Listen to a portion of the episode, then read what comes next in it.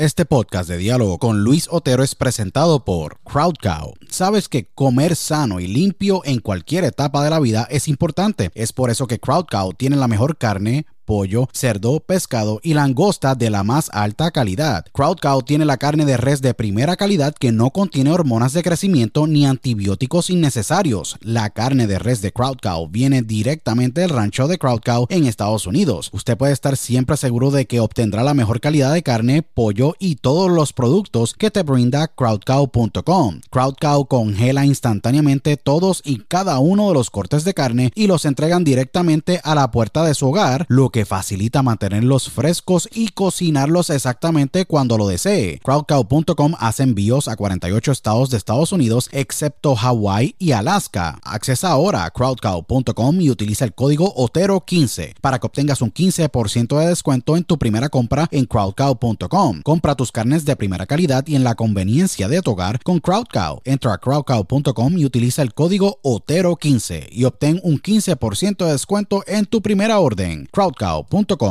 si padeces de estrés, ansiedad y otras condiciones de salud, tu solución es ThoughtCloud. ThoughtCloud.net manufactura el mejor CBD y los mejores productos derivados del CBD. ThoughtCloud tiene el CBD Isolate, CBD Full Spectrum, CBD en cápsulas, CBD en cremas y lociones, CBD en vapes de muchos sabores y los mejores CBD pre-rolls del mercado en sus sabores de Orange Crush, Dragon Fruit, Blueberry Splash y Sour Apple. El CBD de ThoughtCloud es espectacular y buenísimo, ya que tiene tremendos beneficios. Es 100% orgánico, ayuda a mejorar la ansiedad, estrés, bajar la inflamación, dolores crónicos, ayuda a la concentración y otras condiciones de salud. Visita thoughtcloud.net ahora para que hagas tu compra y utilice el código Otero en tu checkout o entra a dialogoconotero.com y accesa el link de ThoughtCloud en nuestro portal para que obtengas un 15% de descuento. Se los digo, ThoughtCloud ha sido increíble para mí y sé que lo será para ti. Nuevamente, accesa a thoughtcloud.net y utiliza el código Otero cuando vayas a hacer tu checkout para que obtengas un 15% de descuento en tu compra. thoughtcloud.net y si deseas tener el mejor snack en tu día a día, pues mi snack favorito es el beef jerky de Beef Octane. BeefOctane.com manufactura el mejor jerky de carne, pollo o pavo. El jerky de Beef Octane es espectacular, hecho a mano y tiene un sabor increíble. Beef Octane selecciona cada corte de carne de alta calidad, se asegura de que la carne esté correctamente cortada, marinada, sazonada y cocinada a la pura perfección. El proceso de confección es bien único y especial, ya que es hecho todo a mano, así que te un jerky de la más alta calidad en el mercado. Los jerky de beef octane de carne, pollo o pavo son tremendos snacks o meriendas cuando tú estás con tus amigos haciendo actividades al aire libre o andas en tu día apresurado. Beef Octane envía a los 50 estados de Estados Unidos, incluyendo Puerto Rico, Canadá, Europa, Australia y Latinoamérica. Visita beefoctane.com ahora para que hagas tu compra y utilice el código OTERO cuando vayas a hacer tu checkout para que obtengas un 10% de descuento en tu compra. No pases hambre y compra tu jerky con beefoctane.com. Utiliza el código OTERO para que obtengas tu 10% de descuento en tu compra octane.com. Broadcasting live worldwide. Welcome. Are you ready? Welcome. Señoras y señores, welcome. A Diálogo con Luis Otero.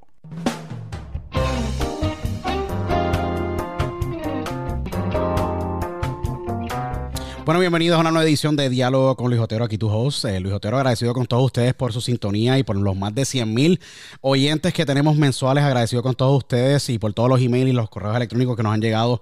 Eh, desde Recientemente me llegó un correo electrónico bien cool desde Indonesia, un puertorriqueño que está en Indonesia por allá. Así que agradecido con todos ustedes que nos escuchan en las más de 27 plataformas. Somos ya 28 plataformas. Esta semana enteramos a Deezer.com eh, o Deezer, la aplicación de Deezer.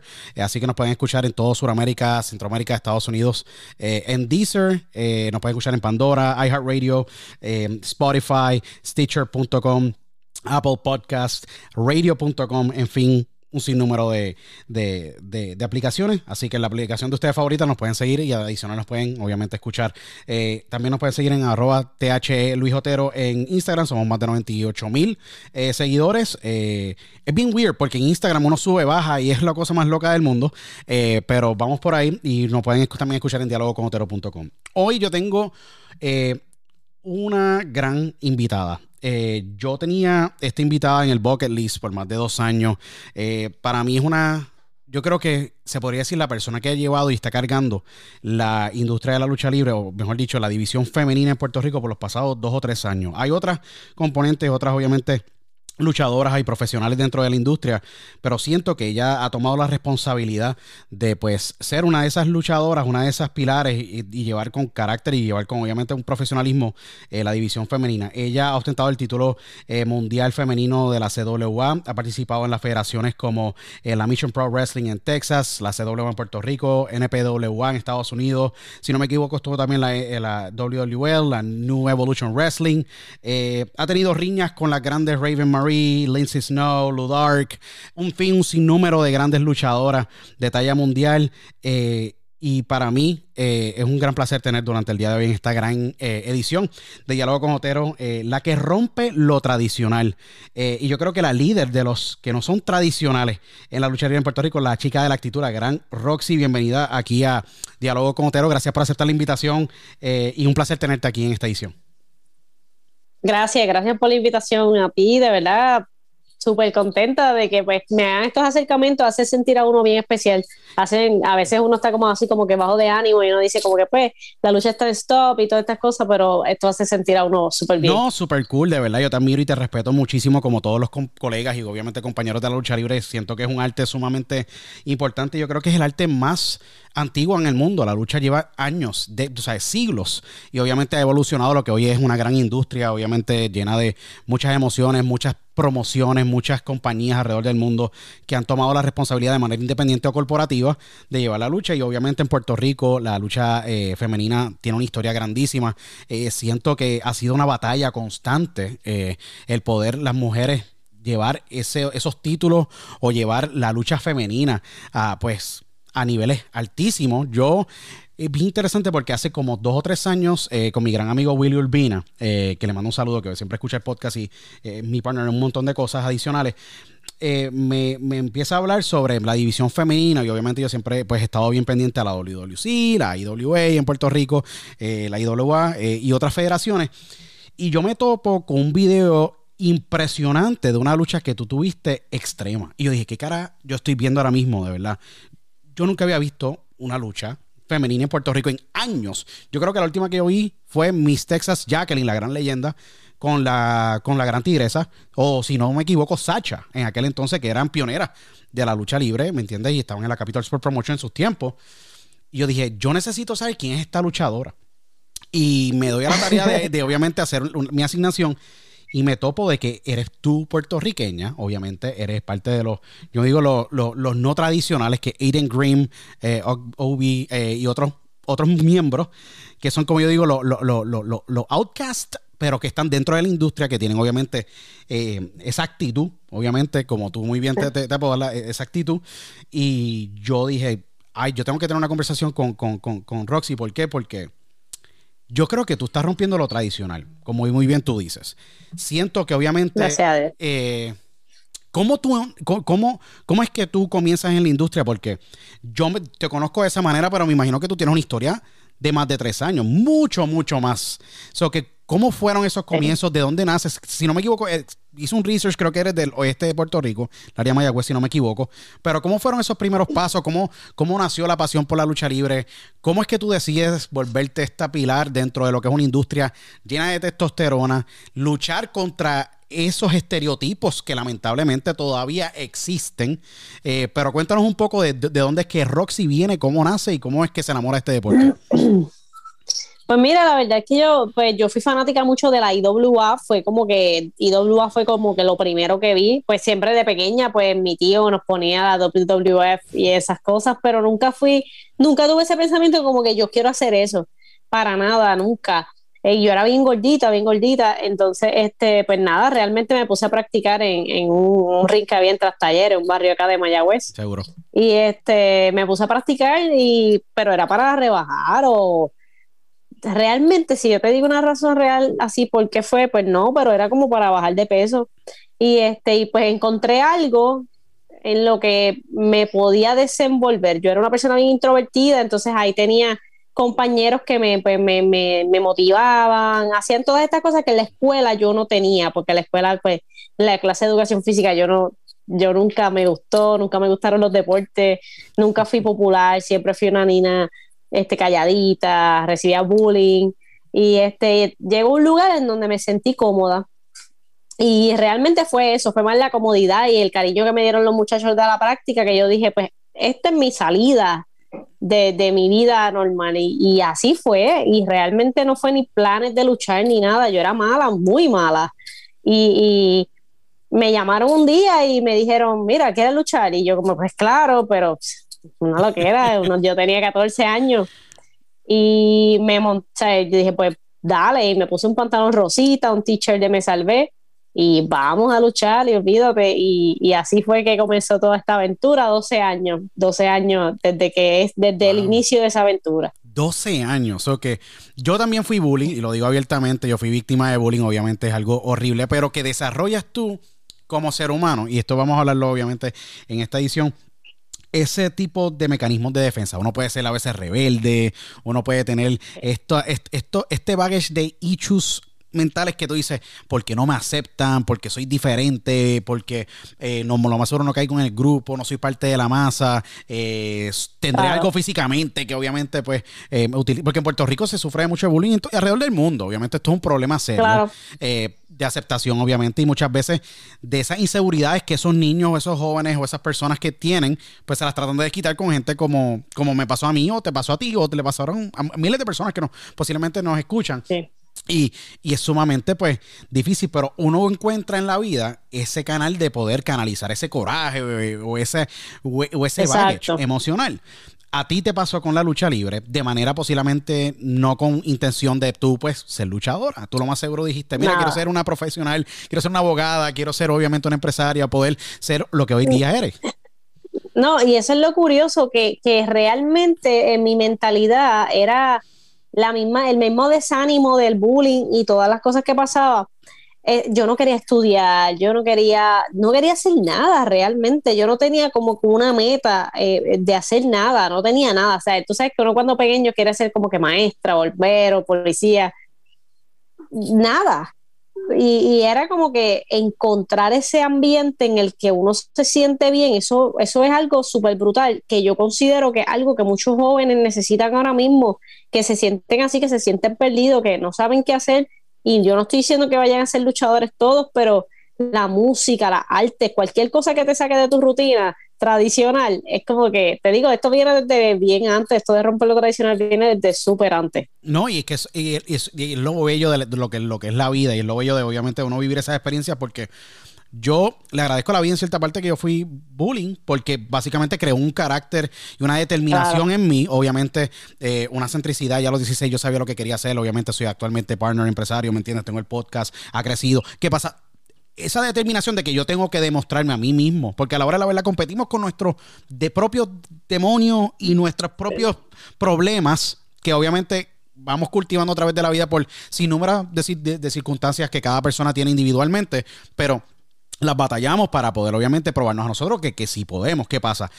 hay muchas personas que obviamente no tienen esa dirección y no saben cuándo salen de la high school y decir, mira, eh, yo voy a ser enfermera, que hoy día tú eres una, gran, gran, enfermera y a la misma vez eres una gran luchadora. Eh, pero, y empresaria, porque obviamente los luchadores todos son empresarios, como yo digo, tienen que correr unas carreras. Eh, y otras personas pues deciden coger cualquier tipo de otro, cualquier tipo de otra industria, cualquier otro tipo de, profesión, pero me imagino que cuando tú decides canalizar y entrar en el mundo de la lucha libre de manera no intencional, dentro de tu entorno tú encontraste ese safe space, ese sitio seguro. Sí. ¿Cómo fue el proceso para tu familia? Me imagino que tu familia decían, no sabemos qué Roxy va a hacer. ¿Qué, ¿Cómo reaccionaron cuando ellos escucharon de tu parte? Porque tú me imagino te sentaste con tu, con tu familia y dijiste, mira, eh, yo quiero ser luchadora profesional. Me imagino que todo el mundo se levantó y dijeron, pero qué papá, ¿cómo que tú vas a ser luchadora profesional? Puedes irse por dos partes. Parte, o te apoyan o vas o vas, vas tú, vas tú obviamente eh, enseñándole a ellos todo lo que tú estás cultivando, todo lo que tú vas logrando, hasta que te acepten y dicen, ¿sabes qué? Si ella es feliz ahí, pues vamos a apoyarla. ¿Cómo fue la, experiencia a niveles internos dentro de la familia cuando le dijiste que ibas a ser luchadora? Porque eso no es la, la típica carrera que una dama o una mujer en Puerto Rico o en cualquier parte del mundo decide escoger. Pues mira, como te dije, yo era bien introvertida, entonces cuando yo digo que voy a que estaba practicando nada, practicar pues era como que algo normal, pues, pues una fiebre más. Este, pero cuando nunca le tuve esta conversación que tú dices, nunca la tuve de sentarme, mami, quiero, quiero ser, no, nunca tuve eso. Fue como que pues yo iba a la lucha y me podrán creer o no, pero yo viajé una vez a Estados Unidos a luchar, no fue hasta que yo salí, que para mucha gente es bien irrelevante, cuando yo salí luchadora del año, como para el 2014, sí. ahí fue como que, como que mami me hace como que, vaya, pero al sol de hoy, yo creo que al sol de hoy todavía mi mamá no asimila que yo esté en la lucha libre, todavía ella no le, o sea, ella no le, ella no ve mi lucha, ella se ha ido a como a cinco, ha sido mucho, y porque yo, pues, mi hermana, que siempre es la que me ha apoyado, pues le dice como que, vamos, mami, vamos para allá. Pero nunca, nunca, mi familia, nadie, nadie, fuera de mi tío, que fue el que, el que me, me inculcó inicialmente te la semilla, seguro. Sí, mi hermana, este, pero no, no, no, no he tenido como que ese apoyo familiar. Y no es malo, no es que me han tirado la mala, sino es que no, no he tenido ese como que mi familia me sigue, no, para nada. That's crazy, porque a mí personalmente, yo empecé a hacer radio a los 12, 13 años. Mis papás me llevaban a las tantas de la noche a Noti 1630 cuando era director de deportes en, en Noti 1 Puerto Rico y todo lo demás. Y a través de los años, pues hubo una evolución, obviamente, de seguirme por el lado de empresas. Luego, obviamente, eh, entró obviamente a hacer el podcast. Llevo ya exactamente un año y medio y pues uno va trabajándolo. Eh, mis papás me apoyaron, pero también obviamente tuvieron sus, sus reservas y, y, aquí y allá. Pero es increíble porque tú tienes una carrera bien respetada. Like, tú eres respetada por, por todo el mundo en la industria. Yo nunca he escuchado nada malo que hablan de, hablen de ti. Obviamente saben Gracias que tú no, eres, eres, una gran profesional. Eh, ¿Y qué pasa? Al tú tener obviamente esta carrera, uno, yo, yo pienso, yo digo, tiene que ser bien fuerte tú entrar, no, romper el hielo, like, nuevamente romper el hielo, porque la tigresa, eh, que es para mí una de las, para mí una de las mejores luchadoras del mundo, radica hoy día, eh, eh, no, definitiva, o sea, definitivamente, radica hoy día en Estados Unidos, en el área Nueva Inglaterra, acá en Boston, ¿y qué pasa? La lucha libre tuvo un void. O sea, la lucha libre tuvo un vacío grandísimo. Está por ahí Genesis, está Amazonas, está obviamente esta otra Raven Marie, que tú has tenido unas riñas espectaculares con ella, una de tus grandes rivales y me imagino una de las grandes amigas, porque la lucha libre es un deporte espectacular. Eh, pero ¿qué pasa? Eh, me imagino que que, tu mamá tiene que estar lo escucha de tu hermana. Dicen, wow, mira, mira la lucha que tuvo Roxy, estuvo espectacular.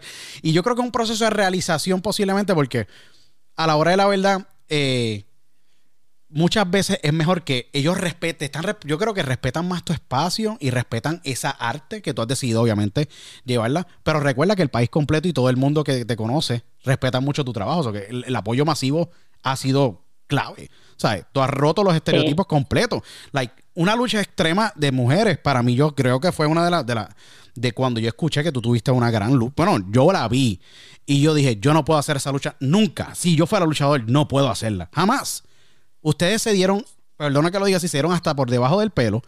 Eh, River Maritu, eh, o sea, yo lo vi, yo dije, Dios mío, esta lucha se supone que la estuvieran pasando por Japón, no por Puerto Rico, porque usualmente en Japón es el tipo de lucha que yo veo, estos tipos de death matches. Yo digo, esto es de locos. Personalmente en Puerto Rico, yo creo que esa fue la lucha que todo el mundo se echó para atrás y dijeron, ok, mira, vamos a darle ahora. Ella ya tiene su espacio. Ahora vamos a ver cómo es que se desarrolla esta división femenina a niveles overall de la isla, porque yo siento que todavía hay un estereotipo en Puerto Rico que yo no sé por qué no hay tantas mujeres como se supone que estén en el mundo de la lucha libre. Yo siento que la lucha libre es maravilloso, obviamente es bien sacrificado eh, y es sumamente fuerte, obviamente más para las damas por, por un sinnúmero de, de situaciones. Yo, yo, yo te puedo explicar por qué, mira, este, sin quitarle mérito, oye, para mí los luchadores hombres a mí me inspiran brutalmente porque aunque no me lo creas, yo estudio más la lucha de varones que la de mujeres. Seguro. Porque mi reto, mi, mente siempre ha sido, si tú puedes lograr hacer algo que hacen los muchachos, lo de las nenas se te va a hacer más fácil. Entonces, lo que impacta es que una muchacha haga lo mismo que el muchacho. Y entonces siempre, me, por eso te digo que lo, lo admiro mucho, pero hasta que no haya una escuela, por ejemplo, una escuela, por utilizar el término escuela, que pues es bien debatible, este, una escuela que sea dirigida por una mujer, todo va a continuar igual.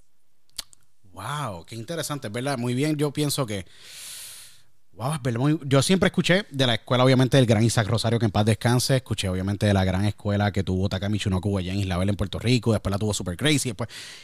Es verdad, no había una, una escuela de lucha libre dirigida por una luchadora. ¿A qué se debe? Porque yo creo que posiblemente tú puedas romper ese también molde, eh, Roxy. Me imagino que tú, yo sé que tú lo tienes que estar pensando tú, eres emprendedora, obviamente eres luchadora. Eh, has tenido lucha fuera de Puerto Rico porque eres de las pocas luchadoras en la historia de la isla. Y yo tengo esto bien documentado porque lo mío es la historia exactamente de la lucha libre.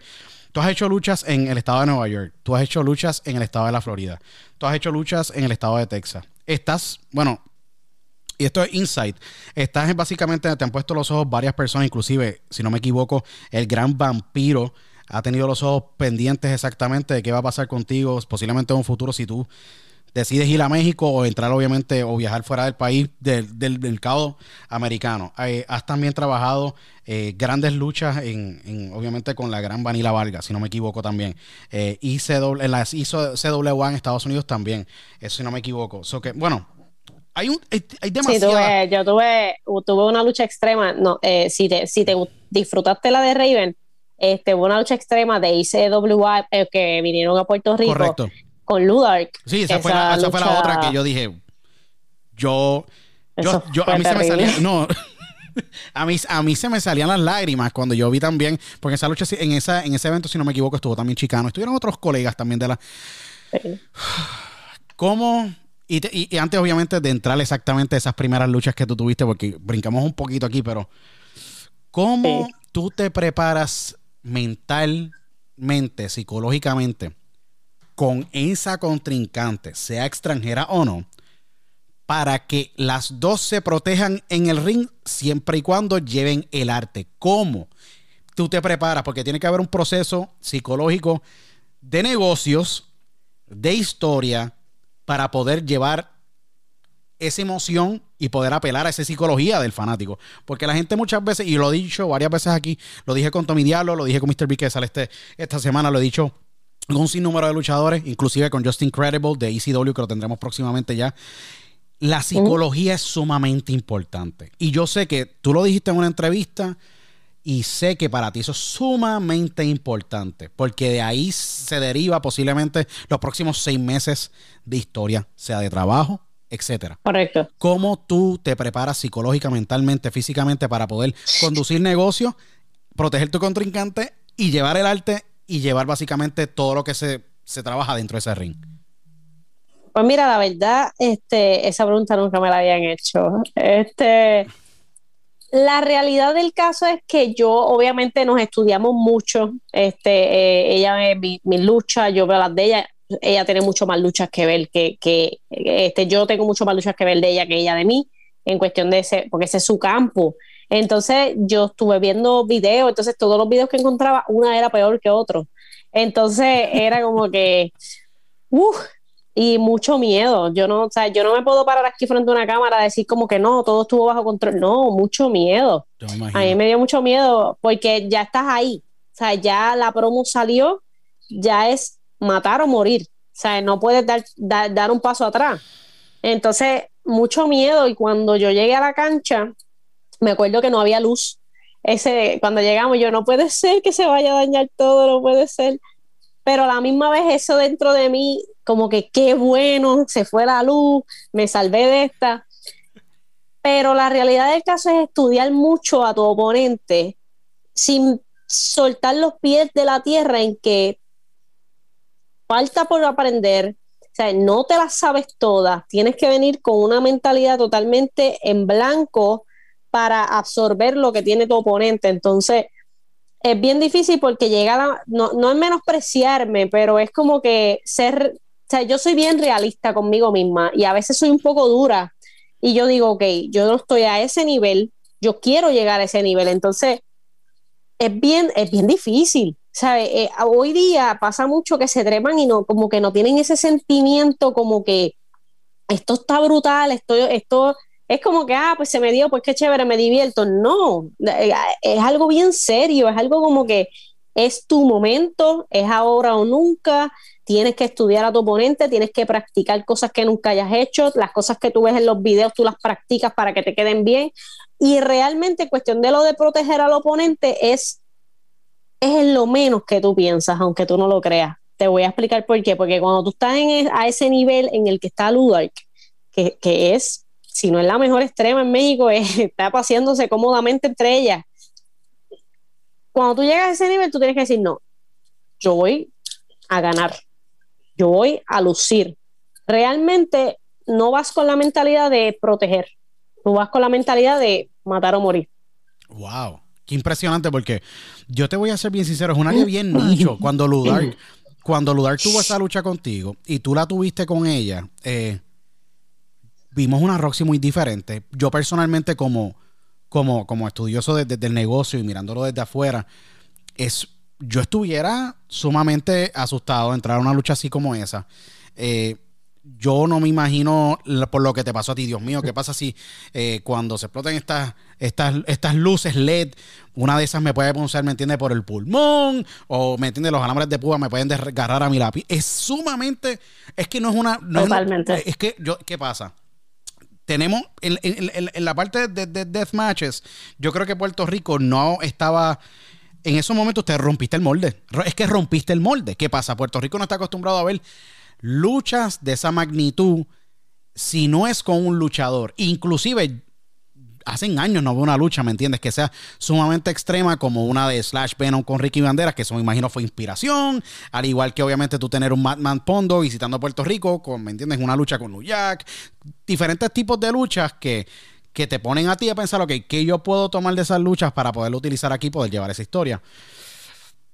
¿Hay en algún momento que tú dijiste, mano, yo no sé qué va a pasar aquí, yo no sé si esto me va a ayudar a mí o no, pero si la hice, esta fue mi última deathmatch, whatever, whatever be, o sea, yo me imagino que tu mentalidad para esa lucha no es la misma que cuando tú vas a luchar en una lucha normal, técnica, donde hay llaveo, donde hay eh, obviamente lance, donde hay trabajo en cuerda esto es diferente. O sea, esto están dando con, con sillas, objetos, alambres de púa, madera, cristales, tachuelas. Esto es una cosa para cualquier persona que va a ver una lucha por primera vez, posiblemente sea sumamente impactante y, se quede con esa lucha por siempre en su, en su mente. Sí, pues mira, aquí, aquí también está la madurez, porque mucha gente, y, yo me río mucho cuando, cuando lo leo, este, ah, Roxy lo único que sabe hacer es eso. Y yo, pues qué bueno, pues hacerlo más difícil, porque la diferencia de, los luchadores este, extremos que, se dedican a eso y todo eso, a un luchador pues, que hace eso porque sí, es grande, porque cuando tú haces una lucha extrema porque sí, tú vas sencillamente a dar cantazo y das cantazo aquí y rompes y aquí y te sangras acá y caes aquí.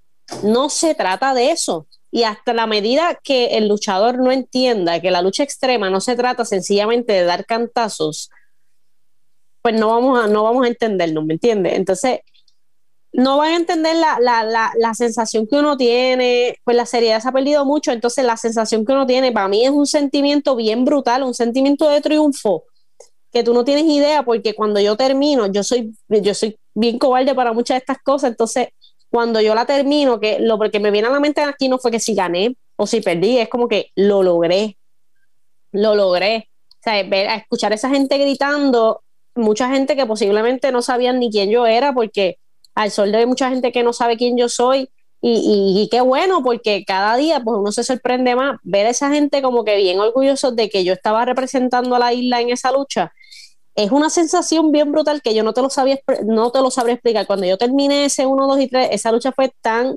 física, tan dolorosa, que cuando contamos 1, 2 y 3, en el video se nota cuando yo me levanto, yo no podía con mi cuerpo, pero a la misma vez una emoción, una presión en el pecho que es que no te lo podría ni explicar de verdad. Es, como ese sentimiento, ese sentimiento que, los luchadores eh, sienten por dentro, el fanático nunca lo va a poder entender. Entonces, otra cosa es que, que ya mucho luchador ya viene con que pues ya yo sé lo que va a pasar, la chévere, pero la victoria de, esa lucha y, de, y a mí me gusta crear momentos y, y yo, para yo acordarme, si no me acuerdo de la lucha, me acuerdo del momento, entonces este, eso me lo, me lo, me lo enseñó Joel Torres.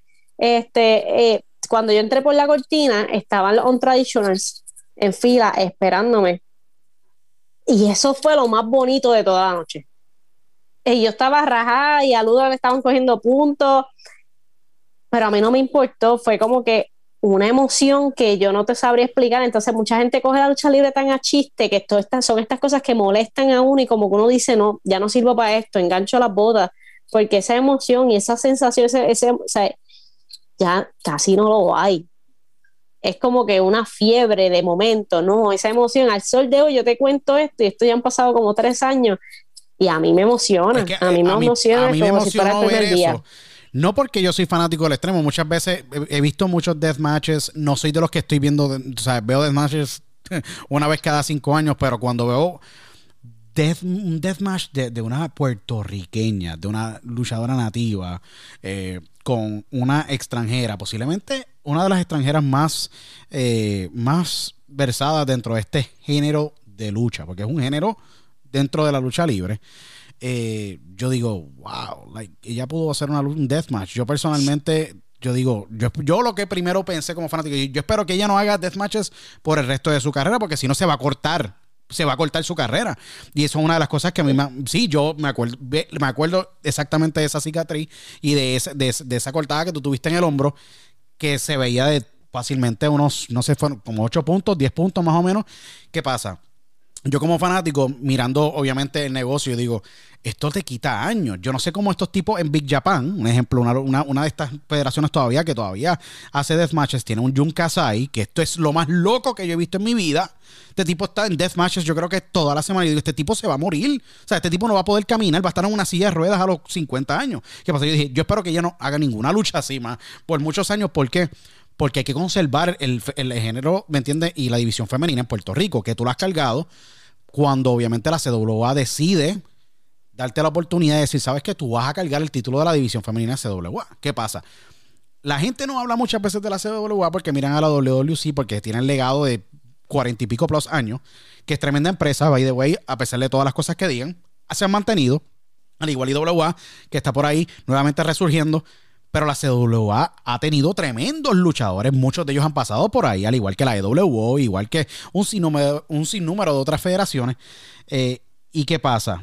Cuando te dan ese título, cuando a ti te dan la oportunidad de tú cargar ese título eh, y representar esa empresa, cuando te dicen a ti, mira, Rosy, estamos trabajando esta historia con X luchadora. Yo ni me acuerdo porque no me vine a conocerte, yo creo que después de esa etapa.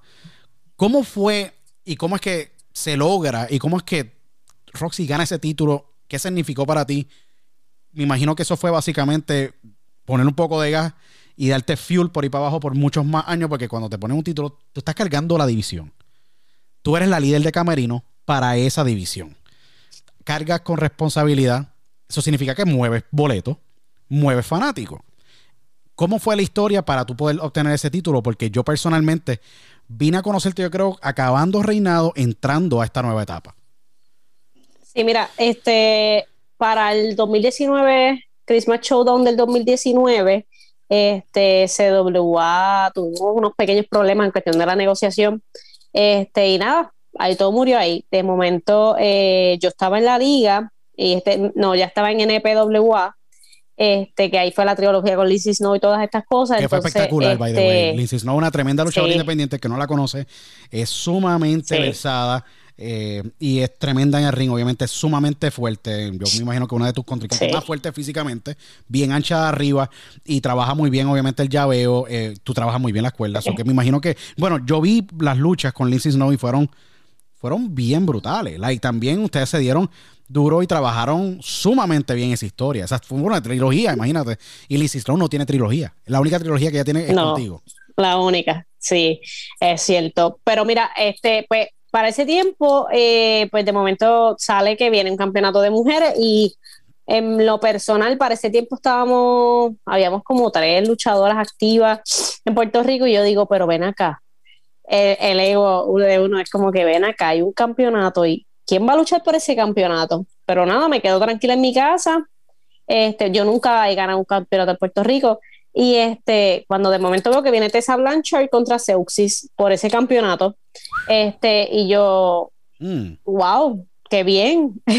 Pero nada, me quedé tranquila y me hacen el acercamiento Will Urbina, este, que siempre, Will Urbina ha sido de las pocas personas que siempre ha creído en la, en la división femenina. Willy, mi hermano, Willy mi hermano, eh, hoy día trabaja obviamente con IW eh, y radica allá en, en, la Florida, es un gran hermano que la vida me dio, obviamente lo conozco hace 15 años, pero siempre ha creído en la división femenina, inclusive siempre, me cuenta las historias de él, obviamente en IWA en sus tiempos, cuando estaba eh, Amazona haciendo luchas intergénero con el gran Tommy Diablo, que Tommy dice que las mejores luchas fueron con Amazona, que es impresionante, al igual cuando la tigresa estuvo en IWA.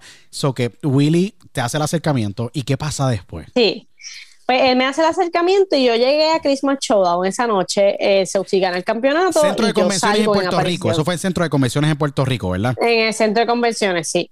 Este, yo hago mi aparición por primera vez en CWA y le hago frente y todo, este, y ahí empieza una pequeña, pequeño, unos pequeños roces con, con Seuxis hasta que logro en aniversario eh, coronarme campeona y pues yo no te puedo decir que ha sido uno de los momentos más importantes de mi vida, porque sin restarle mérito, yo me considero la primera campeona puertorriqueña femenina. O sea, yo. Entonces, no es hasta que yo recupere esa correa y se la quite una puertorriqueña como Raven Marie que yo me voy a sentir. Yo creo que cuando yo vuelva a ganar esa correa va a ser el momento, va a ser como que mi primera vez. Este, pero sí, después que tuve la correa, este, todo desapareció. No había luchadora y yo, ¿qué yo voy a hacer con esto? Este, y ahí es donde entra Raven Marie. Y entonces yo siempre, siempre lo he dicho, como te lo dije, una división femenina no va a funcionar sin una mujer al cargo. Entonces yo decía como que pues, pues vamos a ver que sí funciona.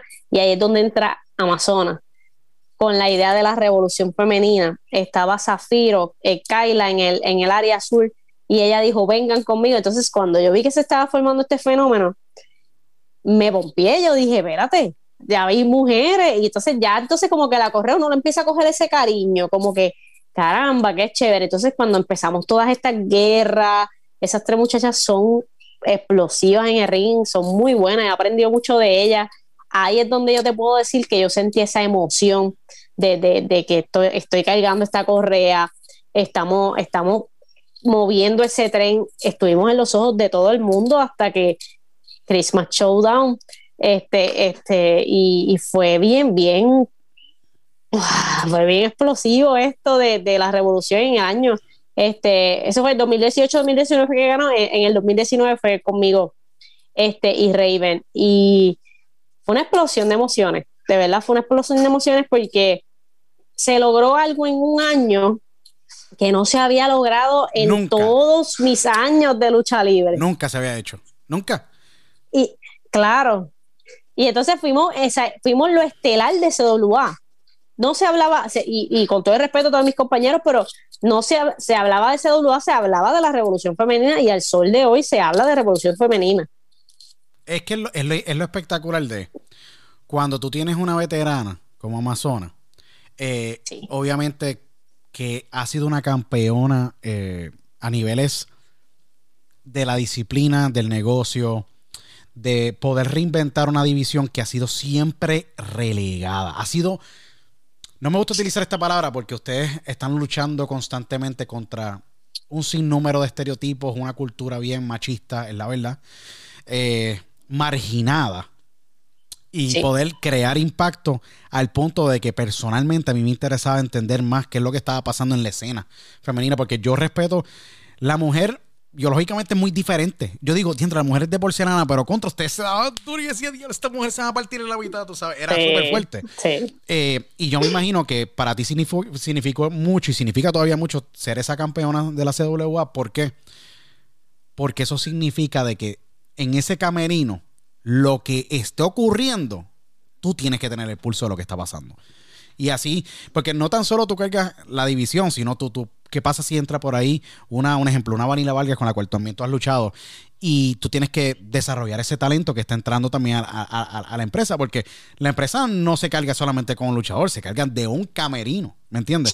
¿Y qué pasa? Correcto. Eso es algo que yo quería hablar contigo porque yo siempre me he dado cuenta que tú has dejado el ego siempre en la puerta. Algo que pasa muy pocas veces. Aunque muchos luchadores no lo admitan, siempre hay un ego que entra en ese camerino a la hora de hacer negocios. Y ha pasado en la historia.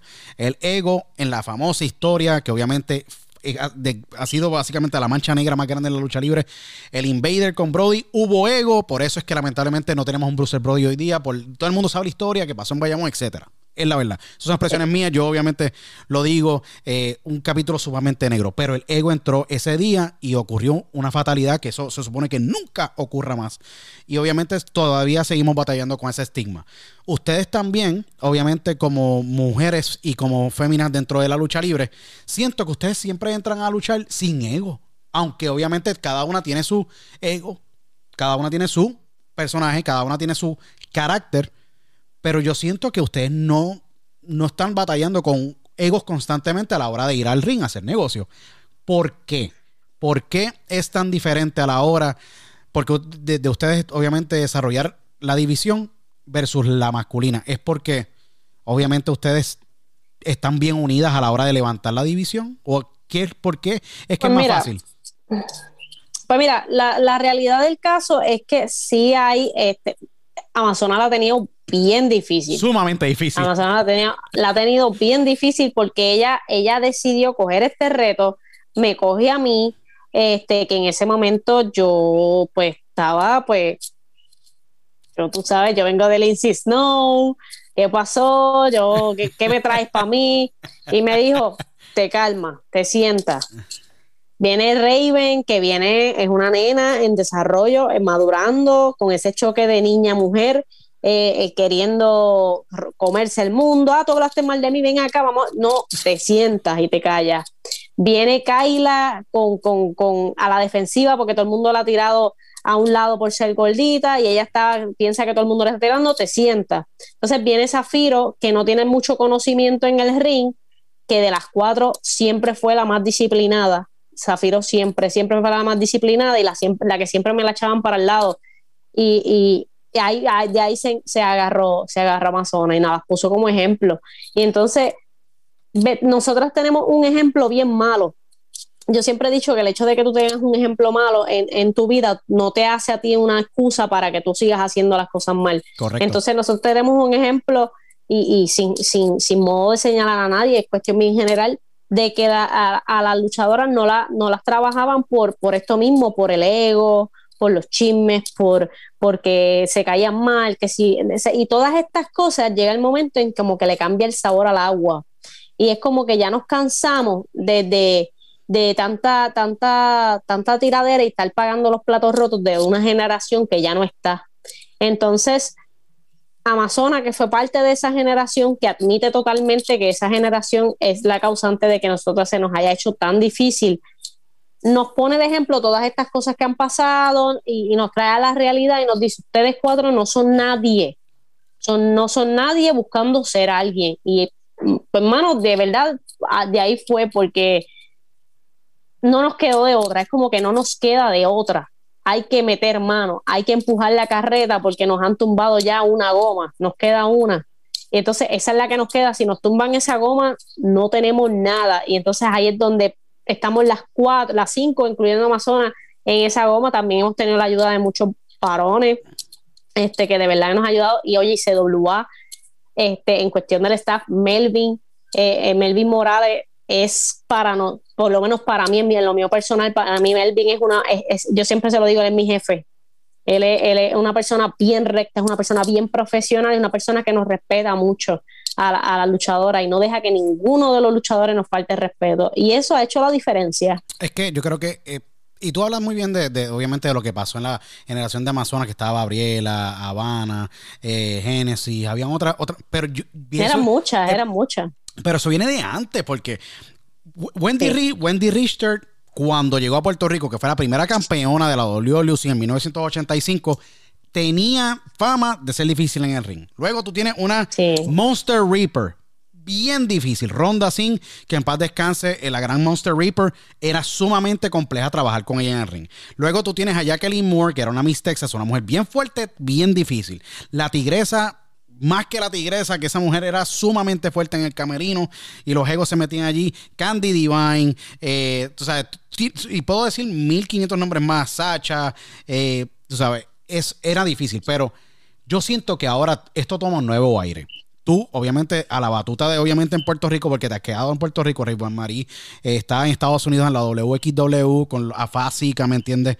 En el estado de la Florida y trabajando a las independientes tú en Puerto Rico, tú te decides quedar actualmente con la situación de la pandemia, la actualmente está todo pues parado, aunque WLC está corriendo y otra que una que otra promoción de manera pues como eh, eh, el espíritu dojo de, Mike Mendoza que están haciendo sus shows. Pero yo siento que el negocio cambió un poco. Bueno, cambió grandemente porque el contenido ahora es, obviamente el fanático está a niveles digitales posiblemente un año y medio o dos más para. Yo espero que sea mucho antes, porque esto yo esto es desesperante. Tuviera una cartelera. no, yo sé que va a ser antes, pero una entrar a una cartelera y tú tener una lucha con otro luchador y tú no escuchar a un fanático debe ser sumamente complejo a niveles psicológicos, porque tú tienes que interactuar con él para saber lo que él está pensando. ¿Qué pasa? Eh, yo siento que la, va a tomar esto un nuevo aire. ¿Cuáles son ¿cuáles son tus planes futuros? Yo siento que tú estás coqueteando con Estados Unidos y siento que tienes una aceptación en muchas federaciones acá, Black Rose en Mission Pro Wrestling, ¿me entiendes? Ha sido una campeona, ¿me entiendes? Promocionando obviamente a las puertorriqueñas, que también hay que decirlo que es una pionera, estuvo en Japón. Yo creo que ha sido la luchadora más destacada, que más se salió del box y se fue para Japón y hizo cosas que yo jamás en mi vida pensé que ella iba a hacer pero siento que tú vas en ese, en ese camino. ¿Te ha pasado por la mente o hay algo que está cocinándose? Posiblemente eh, una Roxy en México, una Roxy posiblemente en Estados Unidos, una Roxy en Impact, una Roxy en Revolution Pro Wrestling en Europa, una Roxy posiblemente en Japón.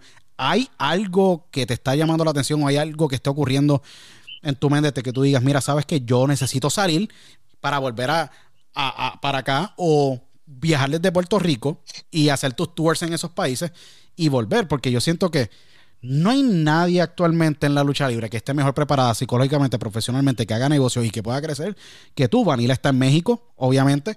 Eh, Black Rose está en Texas y haciendo, obviamente, cosas fuera del país. Siento que, que esa, ese empujón de hacer, obviamente, más cosas en el exterior te llama la atención porque has coqueteado con él, pero estás manejando tu profesión y a la misma vez corriendo tu carrera como luchadora. ¿Qué te llama a ti la atención ahora mismo próximamente ¿Y qué es lo que tienes en los planes? Pues mira, yo siempre he sido bien, bien vocal en, que me, yo, yo nací, nací aquí, voy a morir aquí. Seguro. Este, pero, pero la pandemia me ha enseñado mucho. Todo, todo esto me ha enseñado mucho, me ha hecho madurar mucho en cuestión del negocio de la lucha libre.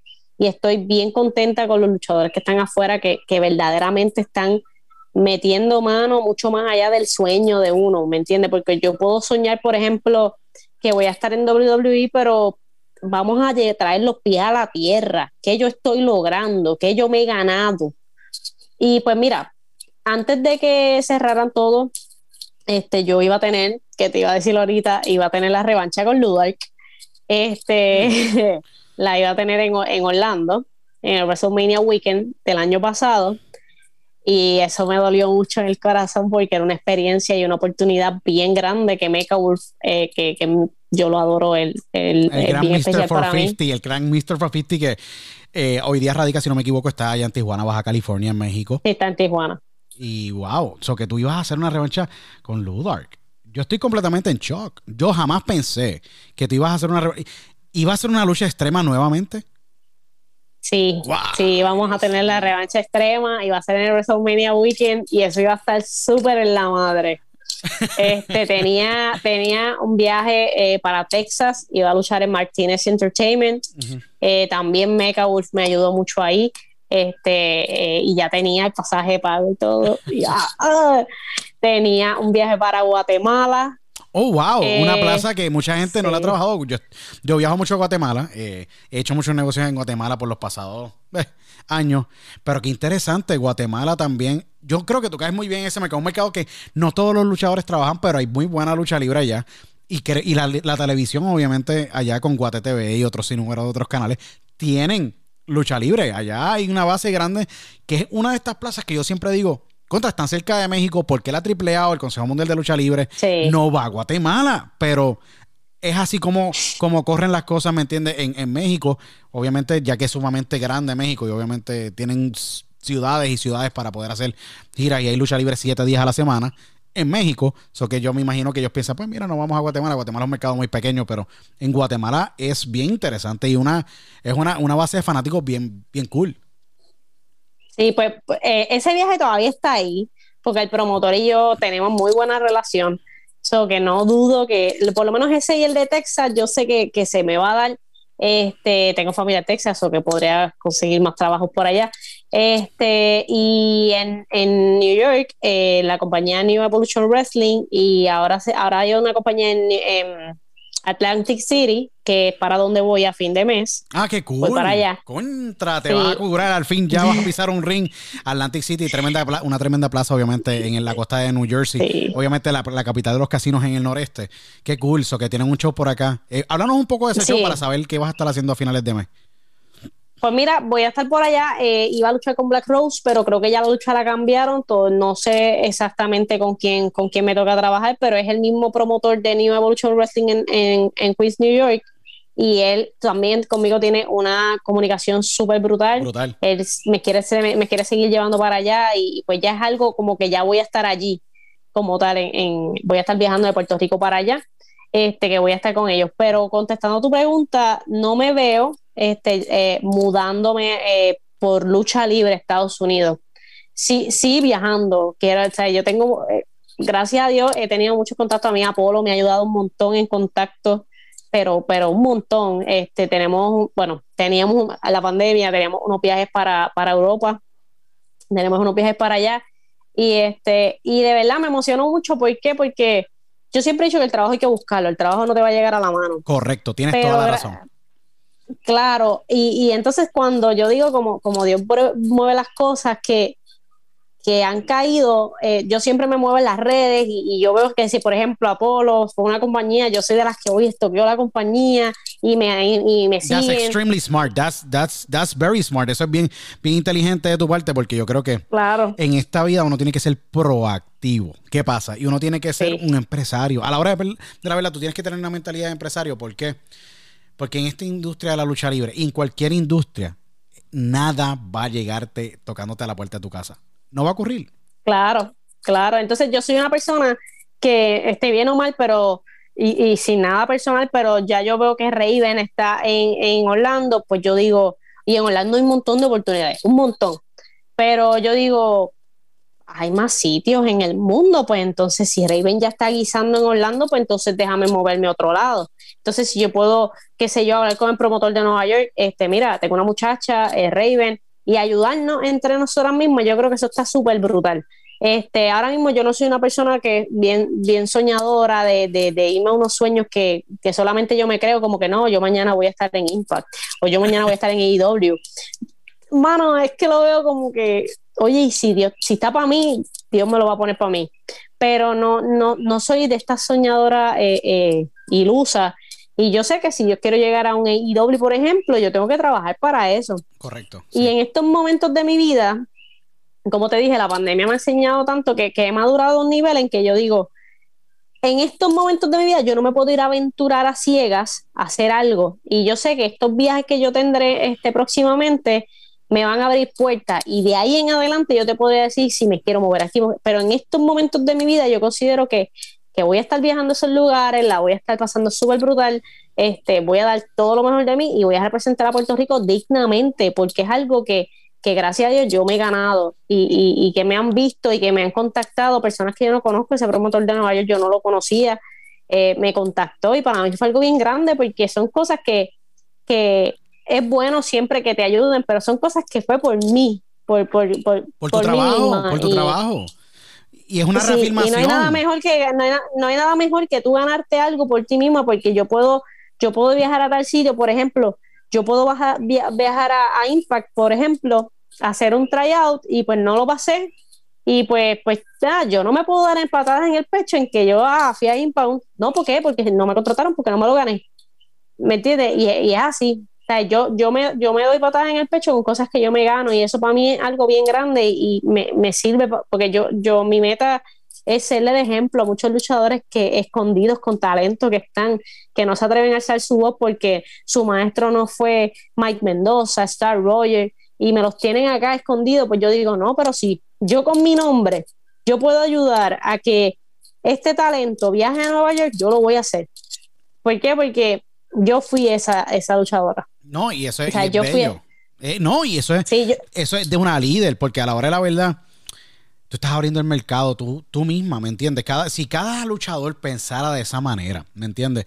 claro, hubiéramos muchos boricuas afuera. No, y obviamente hubiera que, se, crearía un workflow muy, muy espectacular, porque a la hora de la verdad, mira, si Apolo fue a Qatar, allá a trabajar con el gran Tahitian Warrior, el Loira Noya de la familia de los Samoa, ¿me entiendes? Allá la KPW.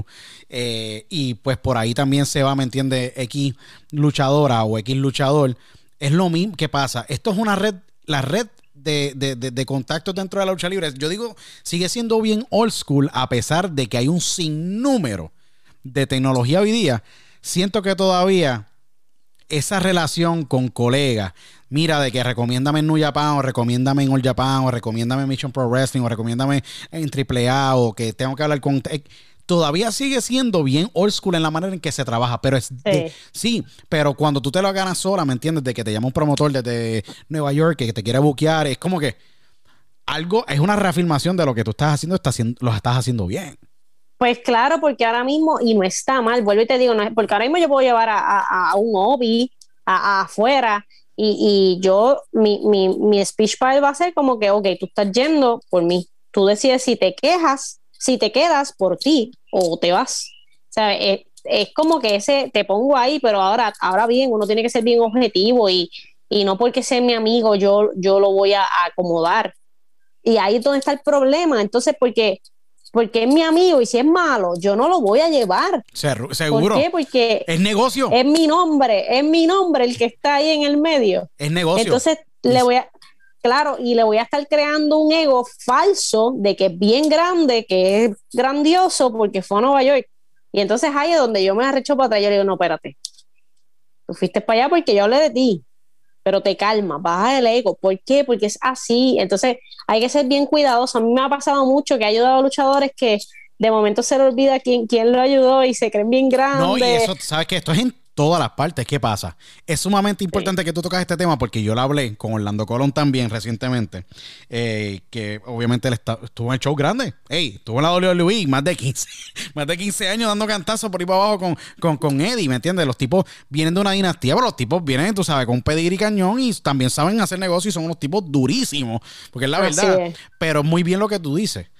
Hay que proteger el negocio. Y es muy importante entender con quién se recomienda y con quién se hace negocio, porque la lucha libre es bien único. No es como tú recomendar a una persona que va por un proceso, obviamente, de recursos humanos y va allí. No, aquí tú tienes que trabajar con promotores, trabajar con un rider, presentarte a tiempo, vestir bien, conducirte bien, dialogar bien, saber cómo buquear, montarte, ¿me entiendes?, en ese carro, guiar hasta desde el aeropuerto, ¿me entiendes?, a tu hotel, poder llegar allí, demostrar, cuadrar la lucha, trabajar con el promotor, lidiar con cualquier tipo de vicisitudes en la carretera, ¿me entiendes? Y tiene que haber madurez a la hora de tu poder enfrentarte a todo ese tipo de cosas.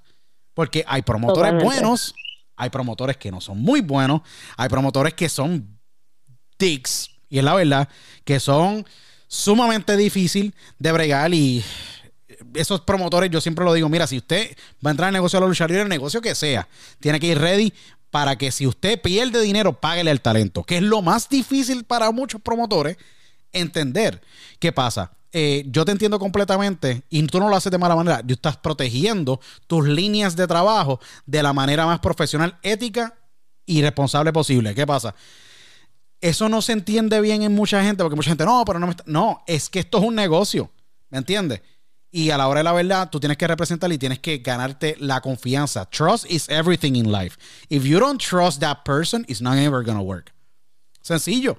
¿Me entiendes? Porque cuando tú te trepas en ese ring o te trepas en ese avión, el promotor está pagándote todo eso, lo que tú acordaste, porque está confiando en que tú te vas a montar en ese avión y vas a estar comportándote de la manera correcta y no vas a llegar borracho a esa lucha, que eso es lo que pasa con grandes luchadores como el gran Scott Hall en Puerto Rico y sus grandes historias de las borracheras que se dio antes de montarse un ring que no podía salir.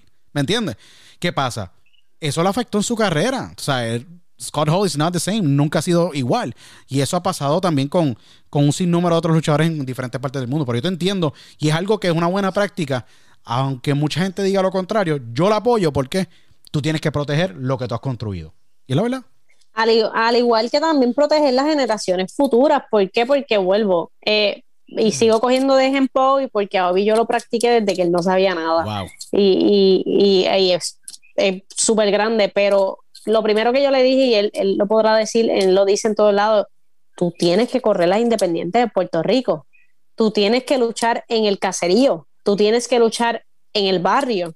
¿Por qué? Porque eso te va a dar la experiencia para cuando tú llegues a una compañía grande, dale todo por el todo porque llegaste allí por tus propios méritos. El hecho de saltar etapas, oye, esto es como todo trabajo, es como si el empleado nuevo tú lo pones de supervisor.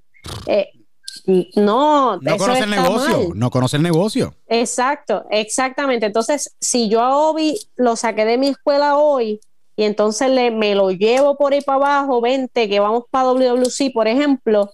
Chacho, esas son las grandes ligas en Puerto Rico, tú tienes que obviamente demostrar. Es, que saltó muchas etapas, entonces las independientes en Puerto Rico, así como muchas son bien dañinas para el negocio, hay algunas que son bien necesarias para el negocio porque te enseñan desde lo más bajo hasta, hasta llegar a lo grande.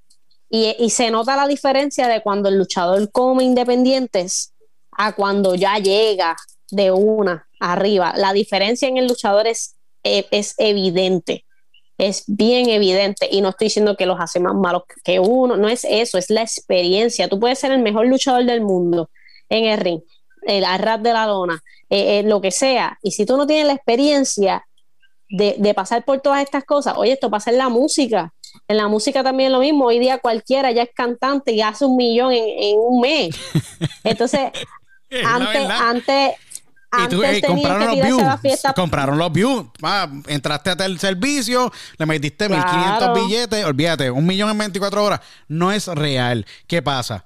Es sumamente importante tener ese proceso de desarrollo. ¿Qué pasa? Eh, yo tuve la oportunidad de dialogar hace varios años atrás con el gran AJ Styles, el king de las independientes, rey de las independientes, uno de los, para mí, está entre los top 10 luchadores, mejores luchadores del mundo en los pasados 20 años posiblemente. Él corrió las independientes siendo exitoso. Le ofrecieron un contrato en la HWA, HW Hard you know, el Heartland Wrestling Association allá en Ohio, para hacer un, un developmental deal con WWE. Dijo que no, se decidió quedar en Atlanta. Obviamente, como tú te has decidido quedarte en Puerto Rico y empezó a viajar desde Atlanta y empezó como tú estás viajando desde Puerto Rico y tuvo que correr independientes en todo Estados Unidos. ¿Me entiendes? O que en, eh, él tuvo que correr independientes, trabajar en Impact, trabajar en Japón, hasta que llegó el momento. Este era el momento de tú estar en la WWE. Puede ser el momento. ¿Qué pasa? El brincar las etapas es yo creo que uno de los grandes errores y uno de los grandes ingredientes para el fracaso en todo. ¿Me entiendes? Totalmente. Es como yo le digo, un artista no puede salir y, lanzar básicamente un sencillo y mañana hacer un choliseo. ¿Me entiendes? O mañana hacer un Madison Square Garden. Tú primero tienes que hacer el party en el Club Cronos allá en San Juan con 200 personas y ver cómo ellos esos 200 reaccionan. Es lo mismo con un luchador independiente como un Eddie Kingston. Eddie Kingston tuvo que hacer un bingo hall con 25 personas en Emmaus, Pensilvania, ¿me entiendes? Y ahora es que está en la IW, ¿me entiendes? Es que ese es el proceso. Y ese proceso es importante para tú poder encontrarte tú y poder estar a tu máximo nivel a la hora que tú llegues a la Grandes Ligas. Y, y, para crecer, porque mira, ahora mismo yo corrí muchos independientes antes de llegar a 100% lucha, que era un proyecto también totalmente independiente, y yo estuve como unos seis, años por ahí, este, si te, si te miento, pues no sé, pero unos 6, 6 a 8 años. Más o menos, seguro. Y no falta que ya, o sea, ahí yo empecé a madurar en el negocio, empecé. Y eso fue los otros días, en el 2015.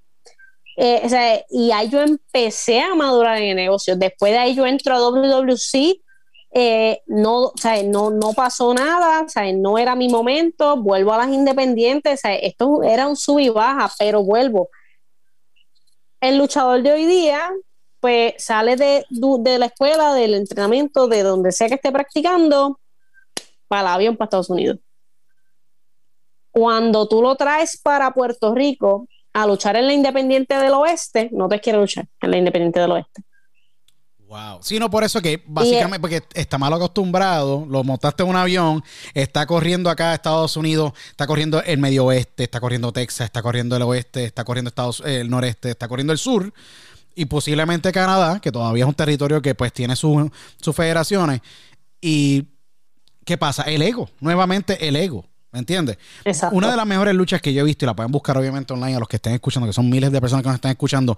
Una de las mejores luchas era Tyler Black y AJ Styles. Tyler Black hoy día Seth Rollins en la WWE en, una, en un show independiente en Iowa, que lo que había eran 175 personas. Para mí, una de las mejores luchas que yo he visto en años. ¿Qué pasa? Son dos bravos. Dos bravos, son dos duros. Pero ¿qué pasa? AJ Styles era el, rey de las independientes en ese momento, ¿me entiendes? El tipo ya estaba viajando y, y, tenía 3, 4, 5, 6 bookings, ¿me entiendes? Por semana. ¿Qué pasa? Eh, el tipo no denigró nunca el negocio. ¿Qué pasa? Eso es lo que yo le digo al talento y se lo digo a cualquiera. No denigren el negocio. En la lucha libre tú puedes mañana estar en el Madison Square Garden. Pero posiblemente, como es la vida, tienes que volver a hacer, ¿me entiendes? La Pepín Cestero en Bayamón. Y es así. Sí. ¿Me entiendes? ¿Y qué pasa? La lucha libre no es como las grandes ligas, como MLB, como la NBA, como la NFL, como la NHL. Hello, tú puedes ser luchador como Wendy Richter. Fue campeona del mundo, estuvo con Mula en el Madison Square Garden. Hoy día es quiropráctica en la Florida y lucha dos o tres veces al año. ¿Me entiendes? ¿Qué pasa? Es un deporte sumamente sin precedentes y no se sabe dónde tú vas a estar mañana. ¿Me entiendes? No, y que hay que mantener una consistencia, eh, como hablamos mucho Mark Davidson y yo, la consistencia es la base de todo. Sí. O sea, yo llevo 12, yo llevaba 12 años sin parar. gracias a la pandemia tuve mi descanso sin parar y, y gracias a Dios también eso ha sido ha, ha, sido el truco. Yo me iba a las independientes, llegaba un momento yo estaba en WC y yo me iba a las independientes porque primero que todo me gustan más las independientes que las compañías grandes. Seguro, porque no hay burocracia, no hay burocracia envuelta. A, mí me encanta, a mí me encanta luchar en el área oeste, me encanta. Y, y, dos, que hay que bajar, hay que, eh, hay que controlar el ego porque se nos va de las manos. O sea, yo no, a mí, yo soy una persona que a mí tú no, a mí no me gusta que me halaguen. ¿Por qué? Porque yo me la creo. Entonces, yo quiero que me digan, dime qué hice mal, dime qué hice mal. Entonces, así es que uno aprende, porque llega el momento en que, pues, o, sea, ya uno con la experiencia uno lo va controlando, pero no se puede, no se puede. La lucha libre es bien delicada. ¿Por qué? Porque ahora mismo se están saltando muchos pasos. Y pues yo, yo me reconozco, yo, yo sé que cuando llega un momento en que yo necesito, que es como ahora mismo, ahora es el momento de Raven Marie, no es mi momento ahora es el de ella. Yo sigo haciendo mis cosas y gracias a Dios me va muy bien y la gente me quiere y todo, pero no es mi momento. Yo estoy tranquilita. Cuando sea mi momento, pues entonces me tienen que soportar. Y es así. no, definitivamente. Yo estuve en, el, en, el timeline tuyo de, Twitter, obviamente haciendo mi, research, eh, bien brutal, obviamente, sobre tu carrera. Y tú hiciste un tweet bien interesante. Eh, y fue básicamente, yo creo que las, esto fue el tweet, y lo digo verbatim, eso fue lo que dijiste. Yo creo que los promotores en Puerto Rico deberían darse a la tarea de buscar esos títulos que no se han visto en la televisión o que fueron abandonados y sacarlos del baúl de los recuerdos y volverlos a lanzar. Yo creo que esto le cae a todas las federaciones en Puerto Rico porque hay un, título siempre que abandonaron. En la WLC, si tú miras a ver la lista, estaban los campeones en pareja de Norteamérica, estaban los campeones en pareja de Puerto Rico, estaban los campeones, ¿me entiendes? El, campeones en pareja del Caribe. ¿Qué pasa? Hay títulos y títulos y títulos. ¿Qué pasa? Yo digo que los títulos que se tienen, el título que más han abandonado y más han rescatado es el femenino y no sé por qué. Y, igual pasa con los títulos hardcore y estos títulos que yo digo que falta de booking, falta de muchas veces esa visión. ¿Qué tú quisiste decir con este tweet? Porque yo creo que es un tweet muy válido que le aplica yo creo que a todas las federaciones y a todos los territorios en el mundo. Me, van a matar por esto. Pero mira, hay demasiados campeonatos mundiales. Hay demasiados campeonatos de Puerto Rico. Definitivamente. Hay demasiados campeonatos en pareja. pero la, más del 80% de los luchadores en Puerto Rico o son junior completos, es físico, o son heavyweight, porque están gorditos. Entonces, ¿por qué tú me vas a poner un junior completo que tiene que tener una correa junior completo como campeón mundial? Y esos campeonatos los engavetan, ¿por qué? Porque ya no, ya no está esa división, porque ya no, no la ven, engavetan el campeonato porque sencillamente no la ven. Es como tú dices, no tienen sentido, no tienen como que el booking, como que se puede hacer, pero como que ellos, la fácil es, vamos a guardarlo. Este, el campeonato del Caribe, porque tú tienes un campeonato intercontinental y me guardas el del Caribe.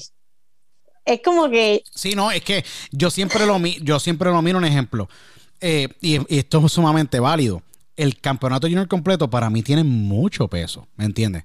Tiene mucho peso porque en Puerto Rico los mejores junior completos del mundo pasaron por Puerto Rico, ¿ok? Y hay mucho legado. Algo pasó con el título junior completo que básicamente Ángel Coto se lo lleva. Un ejemplo, en WWC. Ese título todavía está por allá en la, dando bandazos en, el estado de la Florida. Se reactiva el campeón junior completo con un gran amigo tuyo, ex colega de CWA, Justin Dynamite, recientemente. ¿Qué pasa? Yo digo que la división junior completa, cada división tiene que brillar por sí sola y se tiene que elevar por sí sola. ¿Qué pasa? yo siento que de todos estos títulos tiene que haber una condensación de títulos para poder ser manejable y no tener problemas de booking. Porque yo digo, el problema de booking se encuentra cuando tienes un chorro de títulos y tú sabes qué hacer con ellos. ¿Me entiendes? Tener el junior completo, tener el campeonato en pareja, tener el campeonato, ¿me entiendes? Eh, si es un campeonato hardcore, un campeonato que tenga sentido. Un campeonato, si es un campeonato intercontinental, perfecto, fine, ¿me entiendes?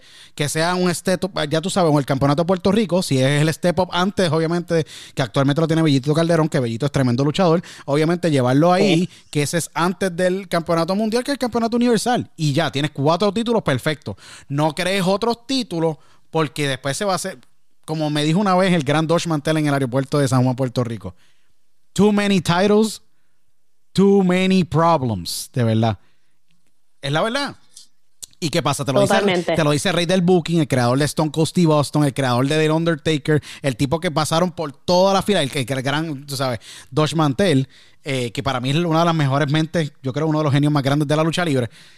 Too many titles, too many problems. Yo creo que eh, es muy importante entender ese punto y que cada título tenga su sentido.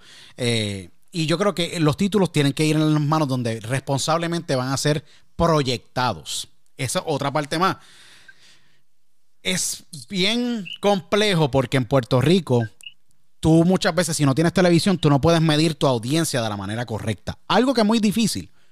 Porque obviamente la WWE pues mide todo bien chévere a través de las interacciones en las redes sociales, etcétera. Cuando tú tienes obviamente eh, una federación local, sea una EWO, que lleva muchos años una, una de las grandes independientes, tú poder medir qué es correcto, qué es no, si Von Crusher lo tiene, si Rodrigo García lo tiene, quien sea, es difícil tú saber quién te puede cargar esos títulos de manera responsable para tú poder llevar gente semana tras semana. Si vas a buquear todos los fines de semana, que yo creo que hoy día es un desperdicio de dinero, para tu poder construir una empresa y poder crear un cash flow. Estas son conversaciones de empresario, ¿me entiendes? Yo pensando acá, pero ese cash flow tiene que representar que esos luchadores te lleven taquilla, si no, pues no funciona. Y es muy cierto. Que se vean bien, que lleven taquilla, que sean responsables y disciplinados. El problema de esto es que todos los luchadores quieren tener campeonatos, pero no quieren tener la responsabilidad que conlleva porque le ha perdido la seriedad a los campeonatos.